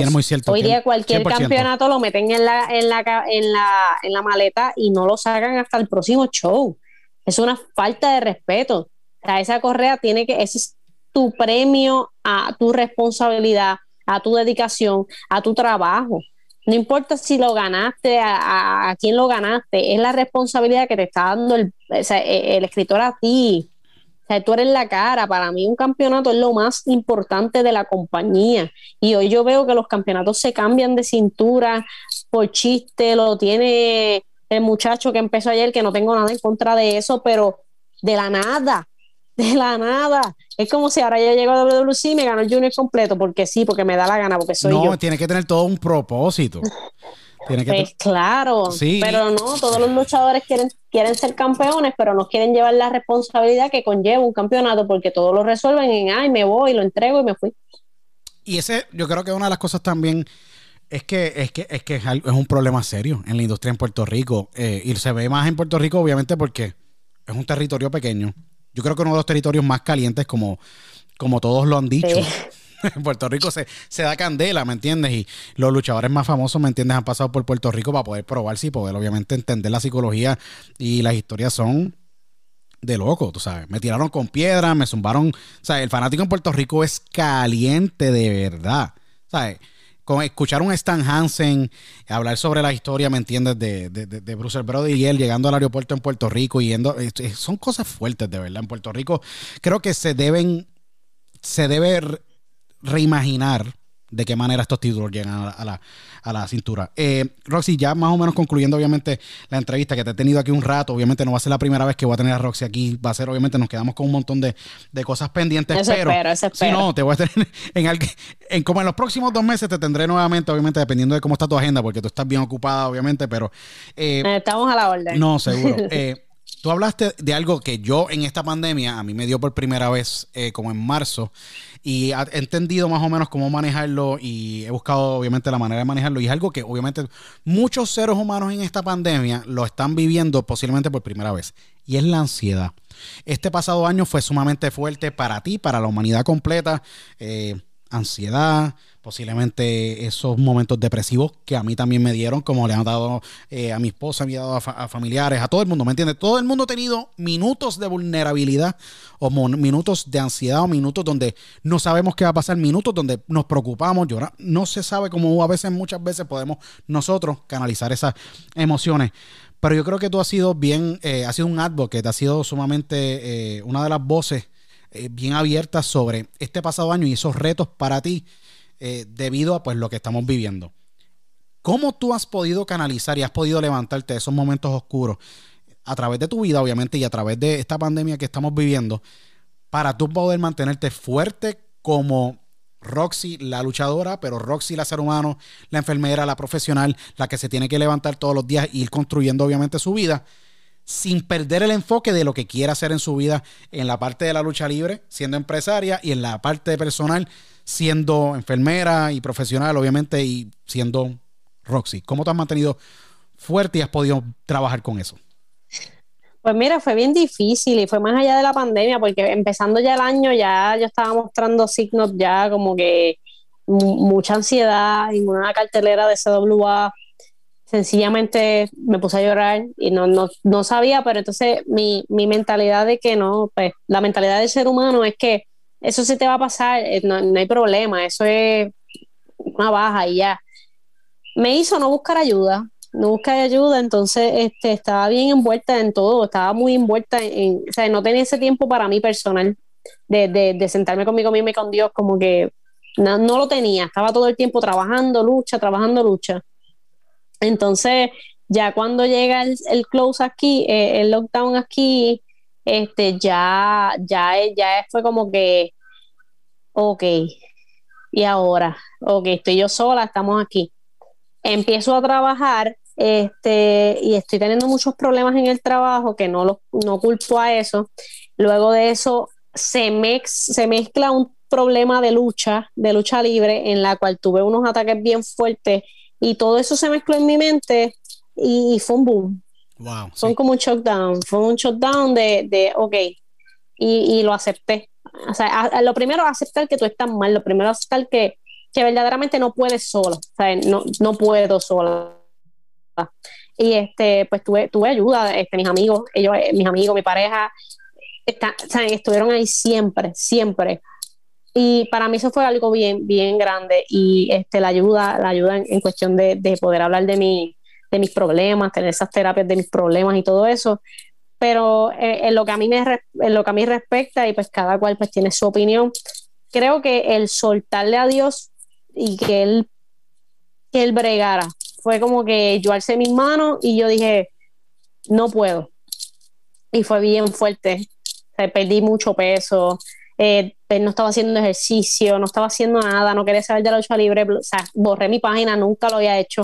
Borré mi página de Facebook, borré todo, Twitter, Instagram, lo cerré. si no quieres saber de la lucha libre, hay muchas personas de, de la lucha libre que todavía tengo que sanar con ellos. Este, me dio duro, me dio duro, eh, la lucha libre me dio duro. Fue como que ya yo estaba ahí en ese pozo y me cerraron la tapa del pozo. Wow, qué triste escuchar esto. Y para mí, muchas veces esas personas que te conocen, te han visto en esos momentos de crecer, de, momentos de, de, las vicisitudes que ustedes pasan llegando pueblo tras pueblo y problemas en la casa para poder darle la mejor cara al fanático y que te cierren o que no te escuchen o que te juzguen, tiene que ser sumamente una experiencia bien eye-opening, que te abre los ojos, porque como seres humanos que tenemos sentimientos, tenemos corazón, a veces vemos esos hermanos en el camerino o esas personas que la vida te da, como pues, que te ponen el camino, que son hermanos o son parte de ese grupo, te, tú dices, wow, yo no pensé que nunca me pasara esto. Aquí, obviamente todos somos seres humanos, todos tenemos pues nuestros defectos y muchas veces no sabemos cómo pues ayudar a esa persona. Eh, pero yo creo que me imagino que tuvo que ser una, experiencia de vida sumamente eh, alentadora, triste, pero a la misma vez que te ayudó a entender muchas cosas y posiblemente desarrollar esa resiliencia dentro de ti. Decir, ¿sabes qué? Si me empujaron para el pozo y no me quieren abrir la tapa, yo he salido de situaciones peores, yo voy a abrir esta tapa sola, voy a poder coger el aire y voy a poder echar para adelante.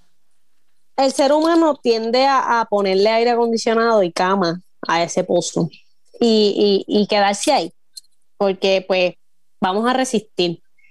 Pues yo decidí no resistir, yo decidí luchar contra eso, porque me estaba matando yo estaba teniendo unos pensamientos bien feos, ya yo no quería vivir. No, seguro, y, me ha pasado a mí. A mí me pasó hace años atrás, obviamente, con el bullying en la high school. Eh, son pensamientos sumamente feos y yo creo que una de las primeras veces que lo toco así en, el podcast, pero eh, es un momento en el cual tú te sientes sin, sin futuro, sin no le puedes, no puedes encontrar esa luz en el camino. Cuando la encuentras y das para atrás, me imagino hoy día, hoy, ¿me entiendes? Febrero 11, que estamos grabando esta, esta gran, este gran diálogo, tú das para atrás y tú dices, bueno, qué bueno que estoy viva. Like, yo soy adicta a la vida de ahora adelante, porque yo me volví adicto a la vida. Like, yo le digo a mi esposa todos los días, yo quiero vivir hasta los 150, yo quiero que, yo quiero, yo no quiero nunca morir, de verdad. Si es por mí, que Dios me dé a mí todos los años posibles para yo poder vivir y tener una vida espectacular, porque yo soy adicto a la vida. No hay nada más cool que poder ver, que poder ver lo que está pasando frente a nosotros. ¿Me entiendes? Pues sí, pues mira, este, yo te diría, o sea, no, yo no quisiera decirte como que ya hoy me siento completamente bien, porque me da miedo como que decir que estoy bien y de momento pum. Correcto, sí, sí, sí. Pero, claro, entonces, este, porque eh, ya tuvimos unas grabaciones de CWA que han salido en, en, en, la página y, y, tuve esta conversación con Amazonas frente a frente antes de todo y le dije, Zuli, como yo le digo, Zuli, yo no estoy lista. Yo no estoy lista para lidiar con los comentarios de ciertos fanáticos, ciertos luchadores. Yo no estoy lista para bregar con lo que abarca el mundo de la lucha libre, que mucho ataque, mucha envidia, muchas cosas. Y le dije, yo no estoy lista, yo no quiero luchar. Y entonces ella me escuchó y, estuvimos hablando mucho tiempo y me dijo, yo voy a estar contigo.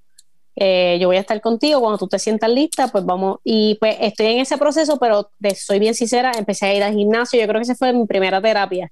Empecé a ir al gimnasio nuevamente, ya hace como dos meses. Este, empecé pues a tener mi alimentación, a ver películas, como que a salir de ese modo, entonces yo me sentía bien miserable, como que todos estaban en mi contra, empecé a tratar de abrir ese nivel de pensamiento, eh, mi pareja me ayudó un montón, yo te digo que es la persona que más me ayudó, y este, y, y me siento bien en estos momentos, me siento cool, me siento me siento casi ready como que para bregar con todo, pero siempre pendiente como que no quiero caer ya, pues vamos a empezar a luchar y, yo sé que todo va a estar bien y de verdad lo más importante de todo es, saber que no se puede solo, uno no puede solo. o sea, uno tiene, y te lo dice una persona que estaba en una mentalidad de que yo puedo sola. No podemos solo. Siempre necesitamos de Dios, o si no, si no, no creen en Dios, pues busquen otra persona, pero siempre siempre, siempre hay que buscar algo más. solo no podemos. Definitivamente. Y yo te voy a dar claro, yo siempre, yo cuando empecé el podcast acá y te cuento más o menos, porque yo la, mi esposa es mi mejor amiga, mi todo, Linet, y ella siempre escucha, obviamente, y me ha apoyado siempre desde el principio en todo, desde que no teníamos nada, desde que obviamente uno comienza, empieza a construir y todo. Y ella me dijo, ¿tú estás dispuesto a recibir críticas de la gente? ¿Me entiendes? Con el podcast y todo lo demás. Y a través del tiempo, yo he aprendido que el que te critica es porque tiene demasiado tiempo. ¿Y qué pasa? Yo dije, ¿sabes qué?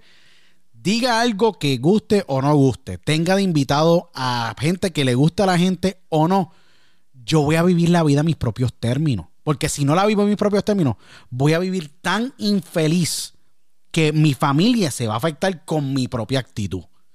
Y yo creo que eh, no hay nada mejor de que uno encontrarse a sí mismo en ese proceso crecer, ¿me entiendes? Y poder ahora entender de que, ok, poco a poco estoy volviendo a mi pick. Tú estás en proceso ahora mismo, tú estás en una evolución.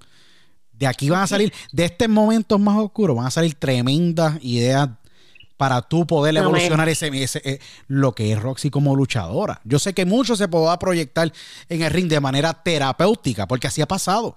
Muchas veces han pasado esos momentos oscuros y todo lo demás, y llegan al ring esa historia y tú dices, yo estuve en ese momento en tal fecha, terapéuticamente, entro en personaje, pero te ayuda a sanar mucho de lo que posiblemente fue este periodo de tú encontrarte a ti misma. Y de verdad que yo sé que mucha gente que está escuchando van a estar bien orgullosos de que te escuchan, que están mejor y que obviamente no tan solo eso, está cerca de estar montándote en un avión próximamente para poder obviamente volver a luchar en un territorio no Puerto Rico, en Estados Unidos y posiblemente con una base de fanáticos que va a apreciar lo que van a ver en el ring. Y yo me imagino que ese viaje, sea Atlantic City, sea Nueva York, sea Texas, sea Guatemala, sea donde cualquier territorio que vayas a viajar, van a seguir reafirmándote a ti que no hay mejor propósito dentro de tu carrera como luchadora que poder impactar, sea el público que esté en esa arena, para que se vayan a su casa y se olviden de sus problemas por ese tiempo que te vieron a ti luchar. Yo creo que esa es la visión más grande que tiene un luchador a la hora de proyectarse dentro, sea una lucha, una historia, un viñet, lo que sea hacer que el fanático se olvide de lo que está pasando en el mundo y poderlo transportar a esa historia que se está llevando. Y yo creo que eh, por eso es que eres bien poco tradicional, por eso es que tú rompes lo tradicional y obviamente por eso es que eres diferente a la hora en que tú como luchadora te has proyectado y por eso es que yo como fanático, así fue que te encontré y muchas personas te han encontrado y han dicho, mira, ella rompió lo tradicional y por eso es que obviamente la base tuya de fanáticos ha sido creciendo desde que eh, tú empezaste en esta industria. Así que yo personalmente te respeto muchísimo y sé que las contribuciones que tú has hecho en el negocio de la lucha libre para la división femenina son invaluables. Like, no tienen una cantidad de dinero que tú puedas poner, poder haber, puesto en el, en el mapa la división femenina en la CWA, cuando ninguna federación de las más grandes en Puerto Rico tiene una división femenina. Like, las mujeres tienen que estar agradecidas contigo, al igual que tú estás agradecida con Amazon, al igual que Amazon debe estar agradecida con la Tigresa, la Tigresa tiene que estar agradecida con, con Sweet Nancy, con todos estos grandes luchadoras que han pasado en una industria donde ustedes siguen todavía luchando para obtener ese lugar. Y tú llevas la batuta en Puerto Rico actualmente, ya que eres la, líder de camerino a la hora de que, de, obviamente tú eh, luchar en Puerto Rico y ser obviamente yo podría decir la mejor luchadora actualmente activa eh, en el no en la división femenina de, eh, de lucha libre en Puerto Rico. Eh, pero es súper cool porque ha podido vencer en esos, esos momentos, ¿me entiendes? Y ahora ya hay luz al final del camino, que es lo más cool de todo. ¿Qué mensaje le tienes que dar a la, a, la, a la fanaticada de la lucha libre? Roxy, yo sé que estás reactivándote nuevamente, pero yo sé que hay una base de fanáticos de gente que han estado ahí contigo durante todas esas batallas. ¿Qué mensaje le tienes que dar a ellos? La verdad es que en estos momentos el luchador necesita mucho, mucho apoyo, ya sea bueno, ya sea apoyo malo, cada cual con su, con su personaje, pero necesitamos mucho apoyo porque nosotros lo que, muchos, muchos de nosotros lo que buscamos es como que exacto como tú dices, sacarlos de esa rutina, tanta cosa negativa que tuvimos el año pasado y todas estas cosas. Yo, yo considero que cuando, cuando por fin se nos dé dar un, show de lucha libre en vivo a la gente, deben de ir todo el mundo, deben abarrotar esas canchas, deben de, de, de, de hacernos pasar un rato súper inolvidable, pero sobre todo fuera de lo que es lucha libre, que cada uno este, en estos momentos en el que estamos encerrados en nuestras casas, muchas madres están con sus niños dando clases, que siempre recuerden que no, no, no, no podemos solos, que, siempre hay, hay algo más, siempre hay un propósito más, siempre, siempre está Dios o, tu pareja o tu amigo o tu mamá o tu papá, que siempre, que no están solos, que yo, o sea, yo en la medida que yo pueda, la gente sabe que mi inbox siempre está disponible, la gente sabe que cuando no puedo, no puedo y no contesto, este, pero que, sea eso, que, que el mensaje en estos momentos, ahora mismo, después que me tocaste este tema que nadie me había tocado y te lo agradezco, el mensaje va fuera de la lucha libre, va, va directo a la persona, directo a que reconozcamos que no podemos solos, que, que, siempre hay una debilidad en cada uno de nosotros que no, que no podemos bregar y pues no está mal decir estoy mal y necesito ayuda. No, y, es tremendo mensaje que, que mandas, de verdad. Eh, y Roxy, nuevamente, yo te respeto a ti muchísimo. Yo sé que muchos que los que están escuchando te, respetan mucho. Y nuevamente, yo te agradezco mucho por las contribuciones, de verdad, que, que has hecho en el negocio. Yo lo miro desde afuera. Y yo sé que todavía hay muchísimo, muchísimo que nos falta ver. Faltan años de ver grandes luchas, grandes historias, grandes eh, momentos en tu vida como luchadora profesional. Y no tan solo eso, sino ver la evolución. Porque cada ser humano posiblemente cada cinco años aquí tú estés en otro, en otro capítulo diciendo, mira, sabes que eh, hoy día tengo una escuela de lucha libre, ¿me entiendes? Y estoy entrenando. Sí, no, ¿me entiendes? Eh, mujeres para, para este negocio, obviamente, y seguir nutriéndolo. Eh, agradecido contigo, ¿dónde te pueden escoger a ti? O te pueden, obviamente, seguir en las redes sociales. ¿En qué, en cuáles son los handles? ¿Dónde te pueden a ti seguir en Twitter o en Instagram? ¿Cuáles son las páginas para que la gente vaya y te dé follow en las redes sociales? Pues mira, estoy como Roxy Boricua en Facebook, en Twitter, en Instagram, en YouTube. Tengo mi canal de YouTube con las luchas allí, las luchas extremas están allí, este, las pueden disfrutar. Eh, y que sigan la Revolución Femenina PR en Facebook y en, Instagram, porque vienen muchas cosas buenas para la CWA y la Revolución Femenina. Ya tenemos a Nancy, tenemos a Jaide y estamos creciendo la Revolución Femenina y se va a poner mucho más brutal. Qué brutal, qué brutal, la verdad. I'm looking forward to see you guys grow y verlas ustedes crecer. Eh, y saben que tienen un campeón aquí, una persona que los apoya muchísimo. Y este es el foro, siempre va a ser tu casa. Cuando tú quieras, tú puedes venir para acá y obviamente dialogamos de todo lo que esté pasando en la lucha libre y los planes que tengas. Así que agradecido contigo. Nuevamente, sigan a Roxy en las redes sociales, síganme a mí en las redes sociales, arroba THE de Luis Otero, eh, eh, diálogo con Otero.com. Y nos vemos en la próxima edición de Diálogo con Luis Otero. Hasta entonces, chao.